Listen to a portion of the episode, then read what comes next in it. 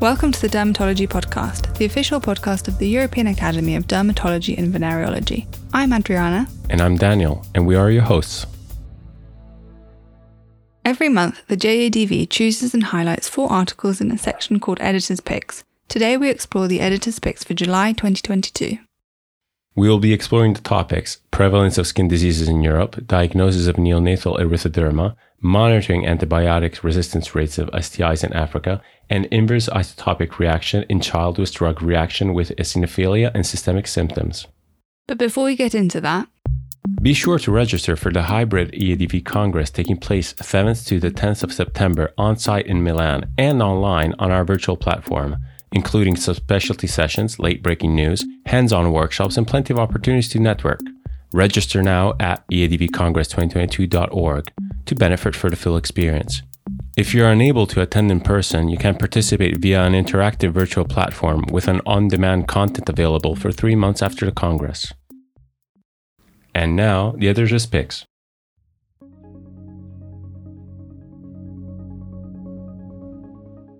EADV project on prevalence of skin diseases in Europe. Skin conditions are an important health concern, known to affect between 30 to 70% of people globally, and are the most common reason for consultation in general practice.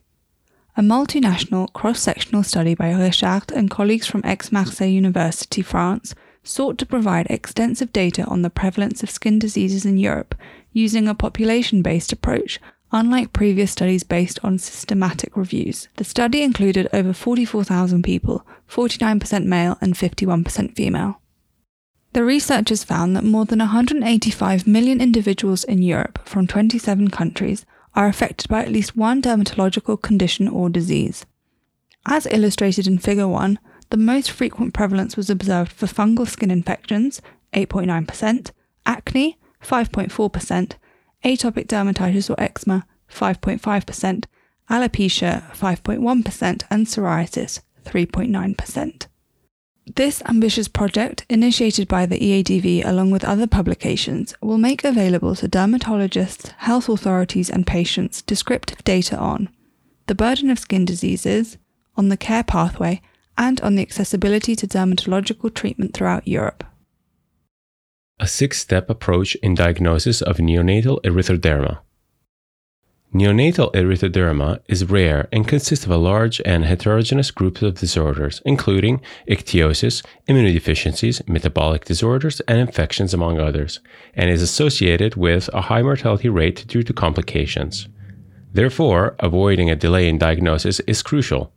However, to date, the differential diagnosis has been made on a case by case basis instead of using an algorithmic approach. A systematic literature review of 74 cases by Cuperus and colleagues from Erasmus MC University Medical Center in Rotterdam, the Netherlands, as well as an international collaboration with European Reference Network, led to an overview of differential diagnosis of neonatal erythroderma and consideration of necessary assessments in order to determine an underlying diagnosis. The multidisciplinary six step approach proposed by the authors comprised key points from history, clinical aspects, and additional investigations in primary diagnostic care for neonates presenting with neonatal erythroderma. Monitoring antibiotic resistance rates of STIs in Africa. Congo Ouedraogo and colleagues from University Joseph Ki-Zerbo, Ouagadougou, Burkina Faso, studied antimicrobial resistance and genomic diversity using gonococcal isolates collected in Burkina Faso among men who have sex with men, heterosexual men, and female sex workers with clinical signs of sexually transmitted infections. Neisseria gonorrhea isolates were identified in 13% of samples. According to the authors, the situation is quite reassuring in Burkina Faso because no isolate showed resistance or decreased susceptibility to third generation cephalosporins. Regarding antimicrobial resistance results, though they come from a sample size, ciprofloxacin and tetracycline should no longer be used for treatment in Burkina Faso. This is consistent with WHO recommendations regarding the need to adapt treatment based on local resistance data. Furthermore, based on genome mapping, isolates from men who have sex with men and heterosexual men were distributed throughout the phylogenetic tree. This implies frequent gonorrhea transmission between populations with different sexual orientations. Their results indicate that whole genome sequencing is valuable for NG molecular epidemiology, antimicrobial resistance markers, and prediction of antibiotic resistance. This represents the urgency of establishing a gonococcal antibiotic resistance surveillance system in Africa. Inverse isotopic reaction in child with drug reaction with eosinophilia and systemic symptoms. Drug reaction with eosinophilia and systemic symptoms is a syndrome that is rare in children. Additionally, a dermatosis, sparring, another unrelated and unhealed previous skin disorder is extremely rare phenomenon. In medical literature, there is some confusion between the terms reverse isotopic response, isotopic non-response, and Renbök phenomenon. Cases of inverse isotopic response where previous dermatosis is present has been scarcely reported in the literature. In a case presented by Velasco Tamariz and colleagues from Universidad Complutense in Madrid, Spain, a 10 year old boy presented to the dermatology department with flare up in his lichen planus, and sulfasalazine treatment was started. Approximately two weeks later, the patient developed a maculopapular rash and high fever.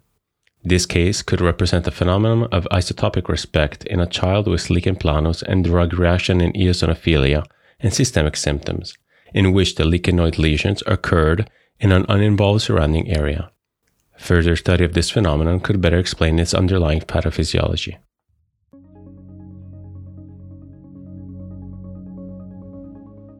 Of course, all the research presented today can be found in the Journal of European Academy of Dermatology and Venereology.